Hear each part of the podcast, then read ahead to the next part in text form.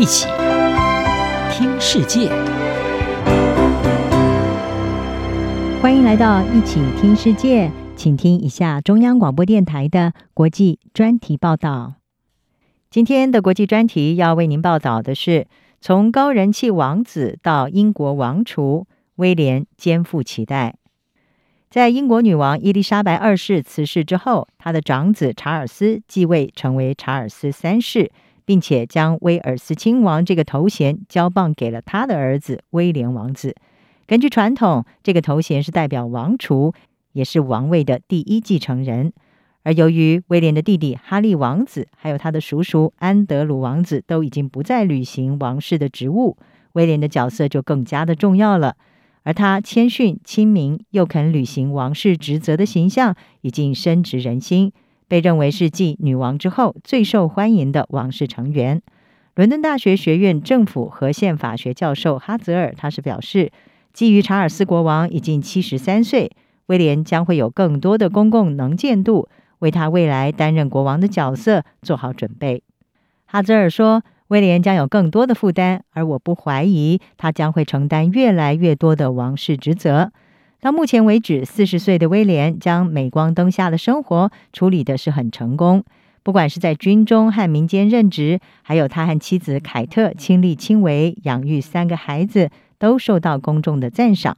威廉和凯特致力于推动心理健康，并且积极地倡导环境保护，为古老的皇室注入了更现代的面貌。皇室作家丹皮尔他是指出，我认为大多数人认为威廉和凯特会组成一个强大的团队，成为伟大的国王和王后。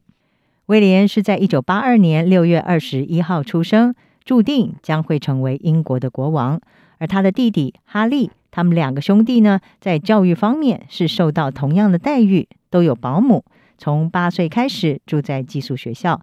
威廉十岁的时候，也就是一九九二年，他的父亲查尔斯和母亲戴安娜王妃分居，并且在一九九六年正式的离婚。一九九七年，也就是威廉十五岁的时候，戴妃在法国巴黎车祸丧生。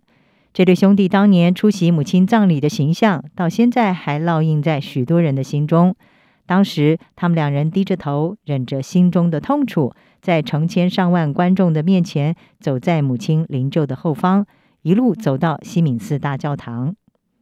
而威廉他也总是热情地谈论母亲。年轻的时候，金发碧眼的威廉和戴妃可以说是有着惊人的相似之处，这也让他成为许多人的偶像。威廉他回忆，在新学期开始必须重新回到学校的时候，戴妃会在车上高唱着美国天后 Tina Turner 的一个热门歌曲，叫《Simply the Best》，希望借此提高他们的情绪。当二零二一年一项调查发现，英国广播公司 BBC 以诱骗的方式让戴妃在一九九五年接受专访，那么这一个专访让威廉可以说是挺身而出，痛批并且捍卫他的母亲。在这个专访当中，戴妃她承认她有婚外情，也导致加速了和查尔斯的婚姻失和，最后是以离婚收场。威廉他也不害怕说出自己的想法。当被问到哈利声称王室存在种族主义的时候，威廉回答得很果断。他说：“我们不是一个种族主义家庭。”哈利曾经在受访的时候说，他的哥哥威廉和父亲查尔斯被困在体制里。对此，威廉没有公开回应过。但是很明显的，威廉意识到必须要让自己成为一双安定的手，来确保英国君主制未来的生存。威廉和他的妻子凯特几乎很少接受媒体的深度采访，而凯特是一位敏锐的业余摄影师。他们试图透过社群媒体来取得叙事的主导权。威廉很喜爱音乐，但是呢，也不拘一格，从英国的酷玩乐团到澳洲的摇滚乐队 AC/DC，他都喜欢。另外，在就读著名的伊顿公学期间，威廉成为艾斯顿维拉的球迷。而之所以选择这一支不起眼的球队，是因为这个球队排名中间，比较会带来更多高低起伏情绪的时刻。威廉在二零零六年成为足球协会的主席，一直是英格兰比赛的常客。他也参加上流社会的活动，像是马球和狩猎等。